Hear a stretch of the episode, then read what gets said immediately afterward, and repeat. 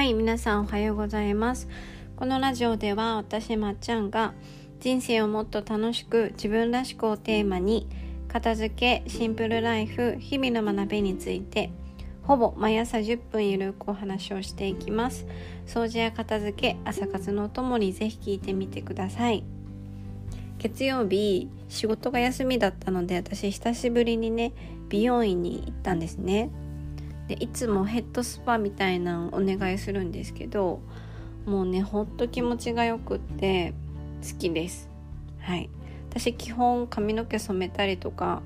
パーマとかしないのでちょっと美容院行った時はそういうマッサージみたいなのをあの自分へのご褒美として頼むんですけれども今回もねすごく気持ちよかったです。しかも今日は今日じゃない今回は香りが選べて私の好きな木の香りが選べたんですよ。だから木の香りに包まれながらマッサージをしてもらって本当に幸せでした。あのこうやって言うと変な人みたいな感じになりますけど私人に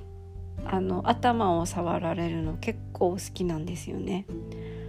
気持ちが良くて。はい、でも普段頭触ってくれる人いないし触ってもらうことってあまりないじゃないですか。そう。だからこうやってねお金払ってあのー、公的に 人に頭を触ってもらえる美容院はすごく好きです。はい。だからまあ、頭だけじゃなくて基本的になんか触ってもらうことが好きなのかもしれないですね。マッサージも好きなんですよだから。オイルのマッサージ。特にあのロミロミハワイのマッサージはすごく好きで通ってましたし私もあの勉強したことがあります。好きでね。うん。だからマッサージも好きだしあのヨガも好きなんですけどヨガのね一番最後にあの屍のポーズっていうシャバーサナをするんですけどその時にね先生があの姿勢とか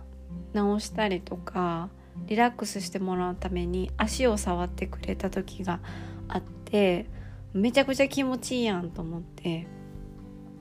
あのヨガのそのシャバーサナの時に触ってもらうこともすごい好きです。はい。なんでまあ触られることが好きなんですかね。ちょっと変な人ですけど。はい。というわけで今日はテーマに移っていきます。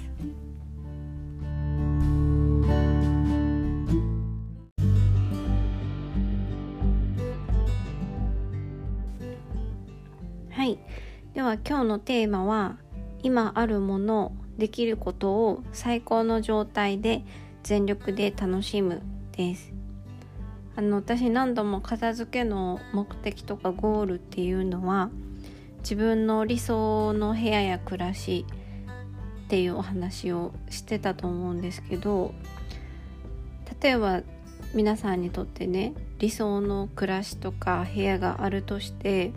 それと今の実際の暮らしとか部屋の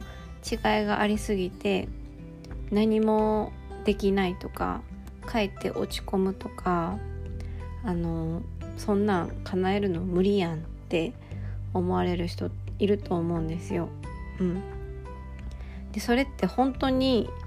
何もできないのかっていう話なんですよね。本当にそうなのかっていう話なんですけど例えば理想の部屋とか暮らしがあのお部屋に家にプールがあって毎日プールで泳ぐことができるっていう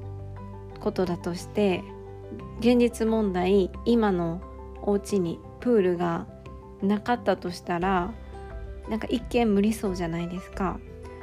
しかもそれは片付けをしてもプールがねあのビョーンって現れるわけではないから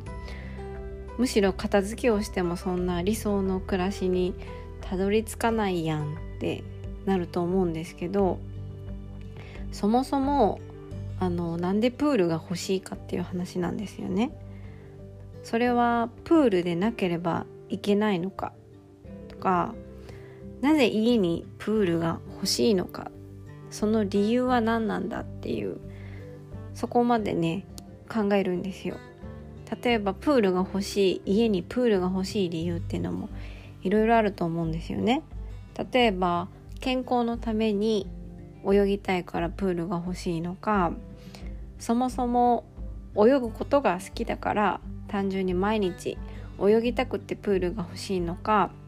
それとも今はジムに行ってプールをしているけれどもジムに行く時間がもったいないから家にプールが欲しいのか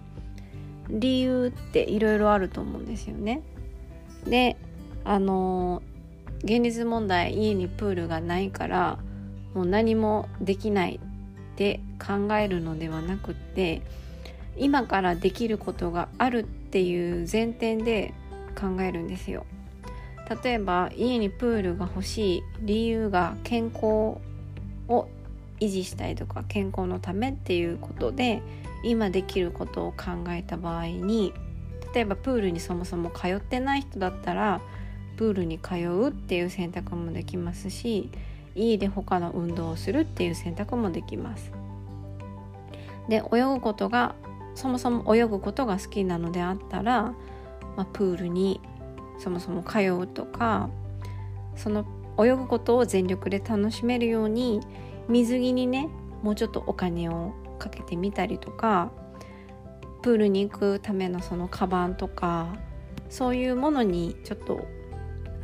何て言うんですかね今までよりも楽しみを詰め込んでみたりとかそう好きなブランドのカバンを買ってみたりとかその泳ぐ時間を全力で楽しむ方向に振り切るといいと思うんですよ。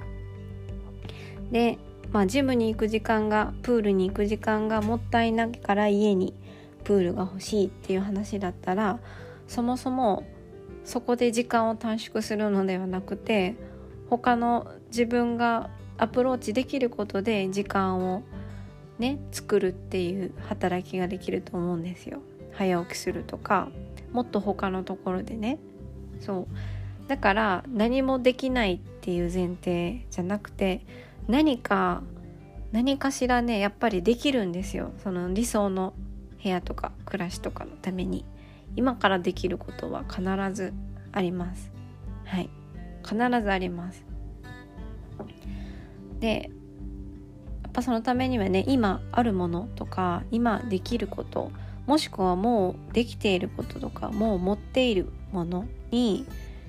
あのちゃんと着目をする必要があると思いますそういったものに着目着目せずにないものばかりに目がいくといつまでたってもこの目の前の今とか現実を楽しむことができないんですよ。あのこれ私にもよくあった話ですし、まあ、よくある話だと思うんですけどあのずっと欲しいと思ってたものを買ってなんかそれさえ手に入ったらちょっと人生楽しくなるとかあの明日から日々が楽しくなるって思ったものをやっと手に入れたのになんか手に入れた瞬間になんかあれってなることありませんか？なんかこれすごい欲しくて人生が変わると思ってめちゃくちゃ欲しくて買ったものなのに手に入れた瞬間になんかもうその輝きが消えてしまったりとか案外人生変わらないぞみたいな日々変わらないぞみたいなものとか選択とかって結構ねあると思うんですよ。うん、これってやっぱりその手に入れちゃったものとか今あるものとかできることかに目を向けなくてないものばっかりにこう執着をしたりとかあのそっちに憧れが強くなったりすることが原因だと思うんですよね。うん、だから私が今日伝えたいのことは今あるものとかできることに着目をしてそれを今全力で最高の状態で楽しむっていうお話でした。はい。うんと今の私の例で具体的な例でお話しすると私はねあのー、大きいなんか木の色がちょっと葉っぱの色がテカテカしたゴムの木がね前々からね欲しいんですよ。うん、ただその欲しいゴムの木は結構大きいものが欲しくって幹がしっかりしたかつ構なお値段するんですよ、うん、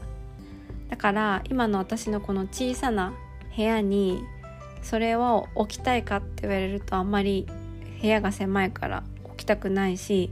実際問題高いから今はお金は出せないなと思ってるんですよ。うん、それで今ね今は無理なそのゴムの木にずっと思いを馳せる、まあ、思いを馳せるのはいいんですけどなんか買えないな買えないなって思うんじゃなくって今私が実際持っている植物たち、うん、それこそねそんなに高くないものたちですけどでもそれを、ね、全力で育てて楽しんで今は満足してるんですよね。そうこれはなんかゴムの木が私はずっと欲しいから今目の前にある植物のことなんかほっといてないものにずっとこう思いを馳せてたらそもそも目の前の植物は枯れちゃうしお水あげる時とかに嫌な思いをするんですよ。なんかこれが欲しいわけじゃないのになみたいななんか欲し欲しいものと違うものにずっとねお水あげるのもしんどいですし視界に入ってきたら嫌な気持ちになるじゃないですか。うん。そう。でも私は今目の前にある100均で買ったような植物とかそう。あの もともとリビングにあってあの盗んできた植物とか はいあります。でも全力で楽しんでます。うん。これ私お花も一緒でできたらお花はねあの私の好みのお花を揃えてくださるようなフローリストの方おしゃれな方から買いたいんですよブーケとかお花花束とかできたら週に1回とか月に1回とか買いたいんですけど花って意外とね高いんですよ。うん、私もあの自分で実際に買ってみて知ったんですけど高いんですよ。そう高いんですけどでも今の自分できる範囲で花は楽しみたいからもう本当に一輪ですよね。花屋に行ったら一輪だけ買うっていう感じになってます。はい、この間はアジサイを一輪っていうのかな？アジサイをあの1本買いました。だから数百円ですよね。そう。だから今できる範囲で全力で楽しんでますはい。あとなんだろうスカーフとかもそうですね。よくお店で可愛いなって手に取るスカーフって値段ちらって見ると万なんですよ。万。1万とか超えてるんですよね。エルメスのスカーフもすごい有名ですけど可愛いんですよね。絶妙なデザインとか色味とか生地もいいですし。でも私の今の生活でスカーフ2万は出せないんですよ。しかも私走った時とかなんで走るねんって話ですけどスカーフねなくすんですよね。飛んでっちゃうんです。しかも軽いから気づかなくってこの間も1個なくしたんですけどだからスカーフに今お金はそんなに出せないから GU とかユニクロとかそうカジュアルなスカーフを全力で楽しんでるんです。うん、全力で楽しんでるしお店にスカーフ狩りに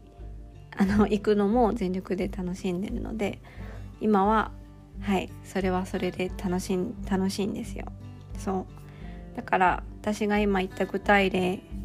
みたいにあの今あるものとか今できることをあの自分の理想の部屋とか暮らしとかそういったものに近づけるためっていうか今からできることをやってで最高の状態で全力で今を楽しむっていうことがはい。人生をこう楽しく生きるためには必要なんじゃないかなって思います。はい。なので今日のテーマは何度も言いましたけど今あるものとかできることを最高の状態で全力で楽しむでした。はい。今日はここまで聞いてくださってありがとうございました。皆様良い一日をお過ごしください。またね次回のラジオでお会いしましょう。